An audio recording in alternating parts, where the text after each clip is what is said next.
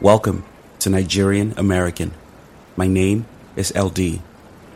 This is my podcast.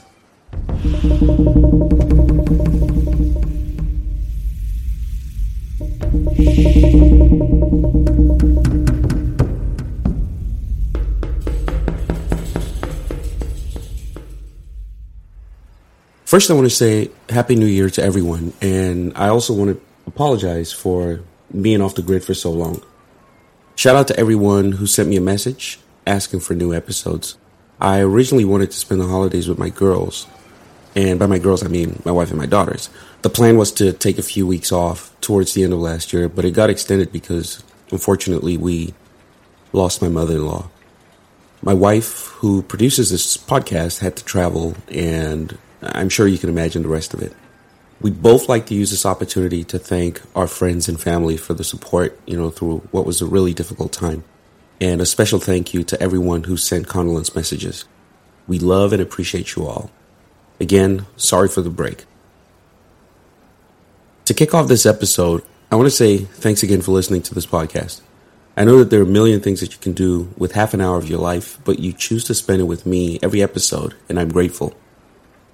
This year, I'm going to do many more drama episodes, seeing that many of my listeners enjoy those. But I still feel the need to share some interesting thoughts. So, I hope you guys don't mind if we start the year off on a serious note. A few years ago, I read a book by Yuval Noah Harari titled Sapiens A Brief History of Humankind. It is probably the book that I've recommended the most of all the books I recommend to all my friends and associates. Yuval Noah Harari is a history professor at the Hebrew University at Jerusalem. His book, Sapiens, explores the history of the human species and the various phases of our evolution and how we became the most dominant species on the planet. In the book, Yuval argues that sapiens came to dominate the world because we're the only mammal that can cooperate flexibly in very large numbers.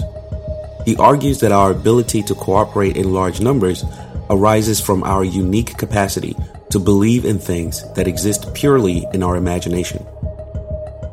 According to Yuval, all large scale human cooperation systems, including money, religions, political structures, trade networks, and legal institutions, owe their emergence to the cognitive capacity of humans for fiction. Basically, all of our large scale systems are imagined and we're able to cooperate so well because we're able to convince large numbers of other humans to not only believe in the same fictions, but to act as players in the imagined system. I may use the words sapiens and humans interchangeably in this podcast. Know that I'm speaking of one and the same thing. An imagined system is basically one that exists purely in imagination. There may be physical things that support the system, but the idea and how the system works in itself are born out of human imagination, and it requires a capacity for fiction in order to be adopted successfully. Think about money, for example. Money is basically a storage medium for purchasing power. Each dollar, naira, euro, yen, bitcoins, or whatever currency you choose is just something that enables you to acquire goods or services. The actual paper that is used to transfer the value itself is not as valuable. We ascribe value to the piece of paper depending on what color it is or what numbers are printed on it. It is an imagined system of value exchange. It is only valuable because we all agree that it is. And why do we agree? Because we've been told so by other humans, and it has been accepted as a means of value exchange. Our cognitive capacity for fiction is what allows us to believe in the concept of money. A dollar bill, for example, has no value in itself. You cannot eat it, you can't wear it, but we're all convinced, for example, that the green piece of paper can be worth five bananas. As long as a lot of people agree to this purely imagined idea, that green piece of paper really becomes worth five bananas. That is why, as a human, you're confident enough to go to the supermarket hand a worthless piece of green paper to a total stranger, and get real physical bananas in return. Only humans function in this manner. There is no monkey or any other mammal for that matter that is willing to exchange bananas for a green piece of paper. And if you know one, then we probably need to start preparing for a real life Planet of the Apes. Here's another example of imagined systems of large scale human cooperation companies. What is a company exactly? Companies are the most important players in our modern economy, and over the last few centuries, we have grown so used to them that we may not notice that they exist purely in our imagination. I mean, think about it. A company is a legal entity that is made up of an association of people for a business purpose. A company could even be an association of other companies. It is recognized globally, it may outlive its founder, and is protected by law, oftentimes over the rights of even its founder and other humans. A company does not exist anywhere outside of the imagination of humans. You cannot teach the concept of companies to any other animal successfully. I keep comparing us to animals because I believe we're just another species on this planet. Our domination of the planet was only possible because of this unique ability that the human brain acquired over our evolution, and it continues to develop over time. The human brain today is at its best ever.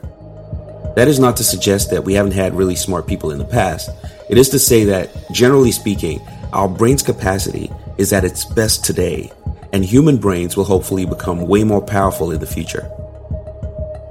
Yuval has a famous analogy it is that you can never convince a chimpanzee to give you a banana by promising him that after he dies, he will get limitless bananas in chimpanzee heaven. Only humans have the mental capacity for that. It is the most influential attribute we have acquired in our evolution, and one that has facilitated our domination of the planet, including the conscious and subconscious control of other humans.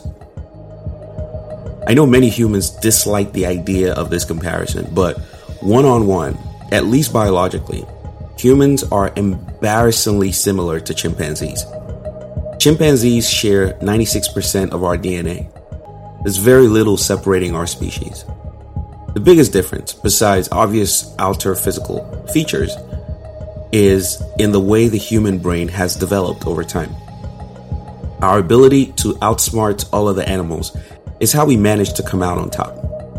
And most of it was only possible because of our ability to create very large cooperation networks in which hundreds, thousands, or even millions of complete human strangers are able to work together towards common goals. Yuval states in his book that we cooperate so effectively with other humans and even with strangers because of our ability to believe in things like nations, money, human rights, even gods.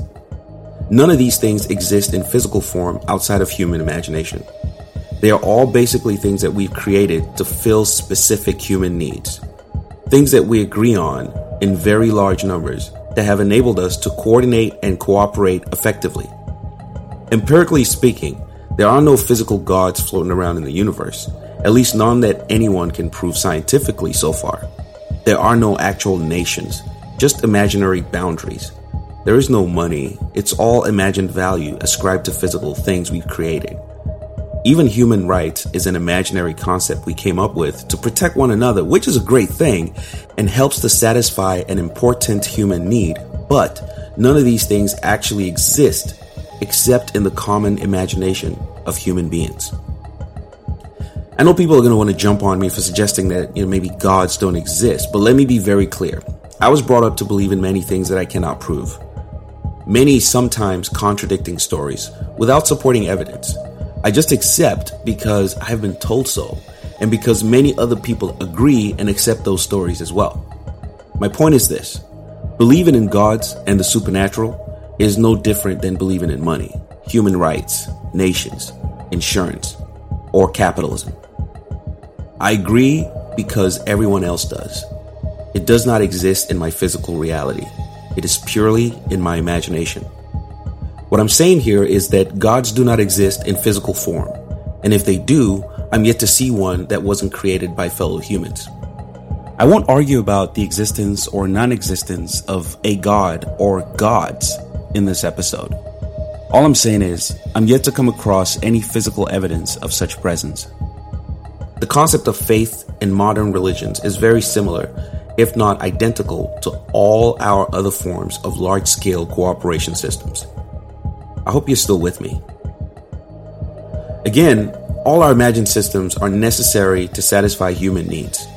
Our need for global trade is why a company is a useful concept. Our need for protection and equality is why we have human rights. Our need for protection from unpredictability is why we have insurance. Our need for personal purpose and spiritual fulfillment is why we have religion. You get my point. Now, for any large scale system to work, there is the need for most, if not all, the participants to understand and agree with the workings of the system. Our ability to adapt to necessary changes while maintaining core elements of the original script is also unprecedented. This is how we successfully evolve all our systems over time. In Yuval's book, he divides human evolution into four stages. The first stage is the cognitive revolution.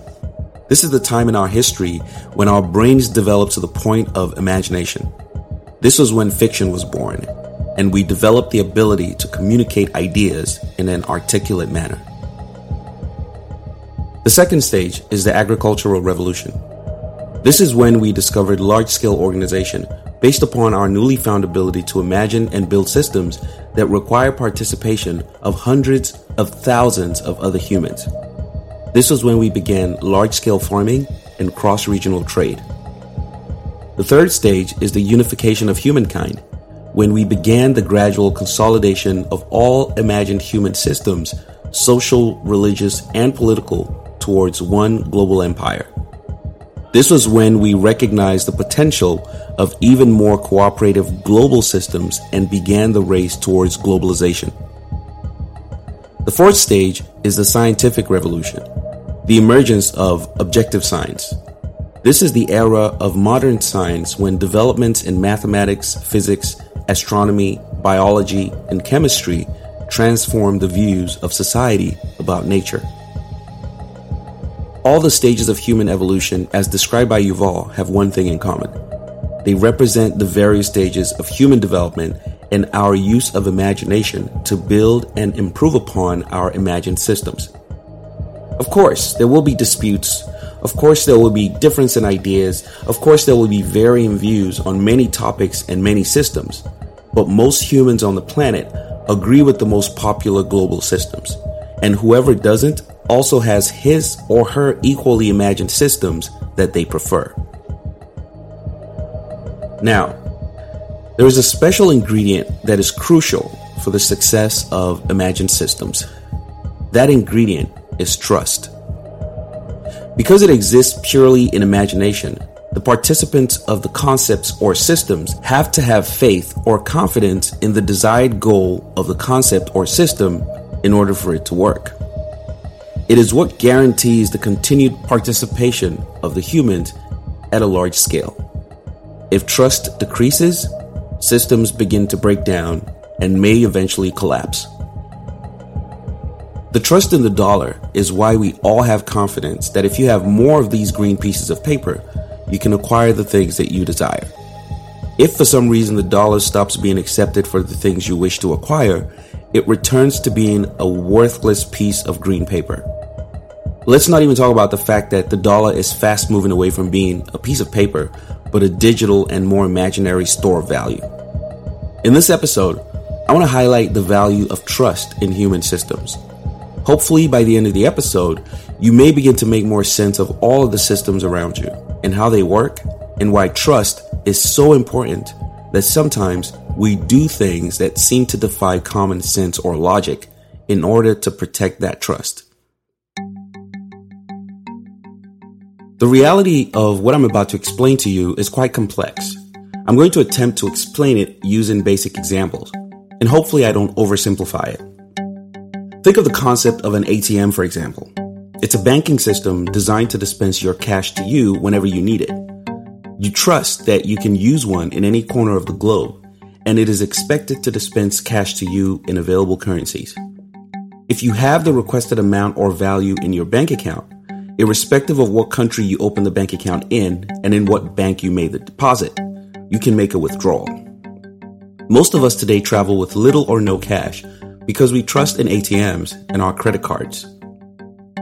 Now, imagine for a second that ATMs only work about 50% of the time. I bet you'll begin to consider carrying some cash around in case the ATM doesn't dispense as expected. You begin to lose trust in the concept of ATMs and may eventually stop using it altogether. Here's another example. You're driving and you get to a traffic light. If green, you proceed. If red, you stop. This is a system we have developed as humans to manage vehicular and pedestrian traffic. We teach it to children as soon as they can comprehend colors. It is expected that members of the society know and utilize traffic lights in order to avoid traffic accidents or the general chaos that exists without it. Traffic safety is heavily dependent upon predictability. The trust you have in the system of traffic lights is what gives you the courage to proceed at an intersection when the light is green for you and red for the other cars. The other cars could T bone you if they were to keep driving as well, but you trust in the system so much and you risk your life every time you do it. We'll be back after a quick break. We'll be right back.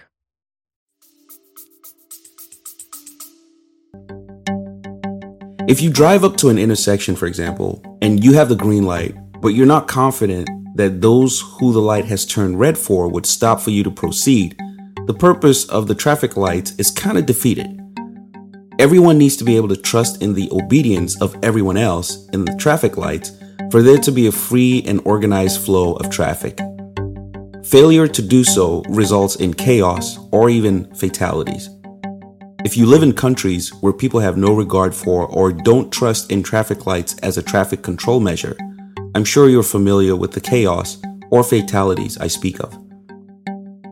At the risk of overstating it, I'll say again that all our large human cooperation systems need trust in order to function successfully.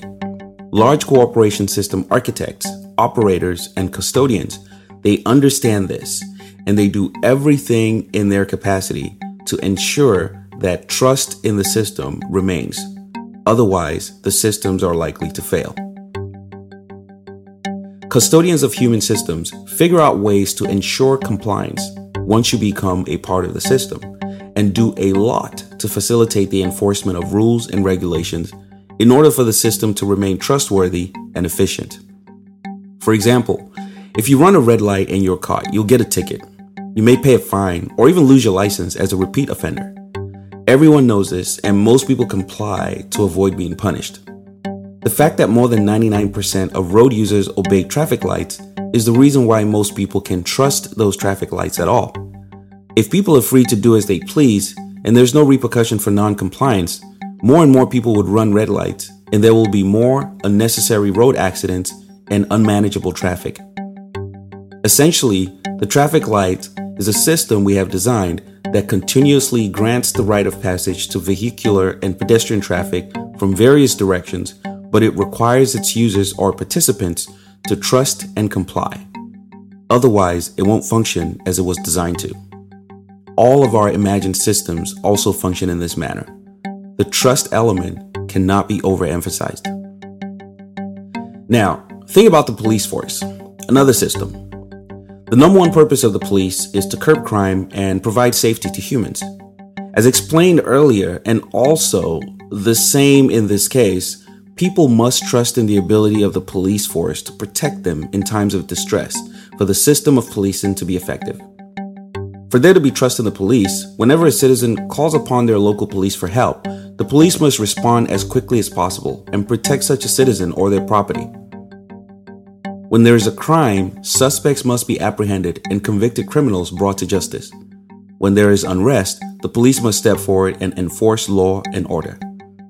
Failure to fulfill its mandate or to be perceived as the protector will result in a lack of trust, and the system will be ineffective or may eventually collapse. Data shows that communities in the world with the least trust in their local police systems end up having the most crimes. It's simple. People don't trust the police to protect them, and criminals trust that the police may not stop them from committing crimes. Custodians of police systems understand this, and that is why they do everything they can to protect and maintain the trust in the police system. Unfortunately, sometimes doing everything they can means going as far as deploying some dishonest practices. It's interesting, but when there are police errors of judgment that may result in public distrust in the police force, while it is important that people are told the truth, it is also very important for the police to protect its reputation in order to maintain public trust. There have been many instances where a trigger happy cop accidentally kills an unarmed boy. Naturally, the citizens will be outraged, especially if they suspect that the kid was innocent or wrongfully killed by a police officer. The more often incidents like that occur, the less trust the citizens will have in the police force, leading custodians of police systems to sometimes put public trust over the truth. Hopefully, this explains the defensive attitude of the police custodians whenever one of their own messes up. It makes sense to punish the police officer that messed up in order to seem fair, but the more police officers you punish, the less trust people will ultimately have in the police. So, the likely reaction and often top priority of the police PR group is to maintain the trust of the citizens, which sometimes leads to putting blame on the young boy that was killed. It is very disturbing, I know, but you can almost bet on it that if there is no clear cut evidence that the police was at fault, they will almost always be protected at the expense of the citizens they swear to protect. It's crazy, right? The thought of such practices is annoying, but I'm sure you can also imagine the consequence if we are all left to distrust the police. I'm not trying to justify anything, I'm just giving an alternative perspective. Something to help you see a different perspective and to better understand these systems. Something that will hopefully help you not be so mad the next time you spot it. Something that can maybe help you sleep better at night. I, I can't believe I'm even trying to make sense of it, but I hope you understand where I'm coming from. So here's another example.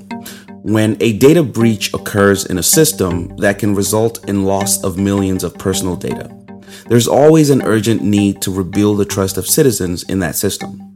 Some of those efforts are dishonest, but I need you to understand that the custodians of such systems consider what is at stake to be bigger and of greater consequence than telling everyone the truth. When there's a data breach, the first thing you'll hear from the system custodians is, and I quote, We've identified the breach, there are ongoing investigations, and we're working tirelessly to ensure that this never happens again. End of quote. I don't care how many times a data breach occurs, the speech is usually along those lines. The truth is that data breaches happen every day, and they will continue to. But how do you get millions of people to continue to trust in a system that requires your personal and sensitive information? It's simple. You tell them that it will never happen again.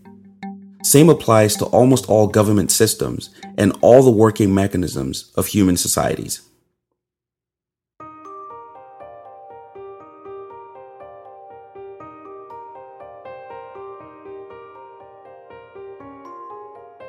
There really isn't much of a punchline to this episode. I just wanted to highlight an important aspect of human society, how it works, and why custodians may feel the need to protect the trust in their systems at all costs, even when the cost is sometimes the truth. I personally may not appreciate some of the protective practices of custodians of our societal systems and I definitely do not condone doing the wrong thing to keep our essential cooperation networks intact. But I understand a whole lot better why they sometimes do, and understanding why helps me sleep a little better at night. Again, not because I think it's okay, but because I'm aware of it. For now, I hope none of you end up as casualties. I hope this was valuable.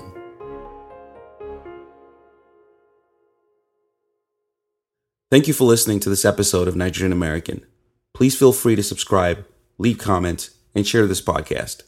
You may also reach us by our email, NigerianAmericanPodcast at gmail.com. My name is LD.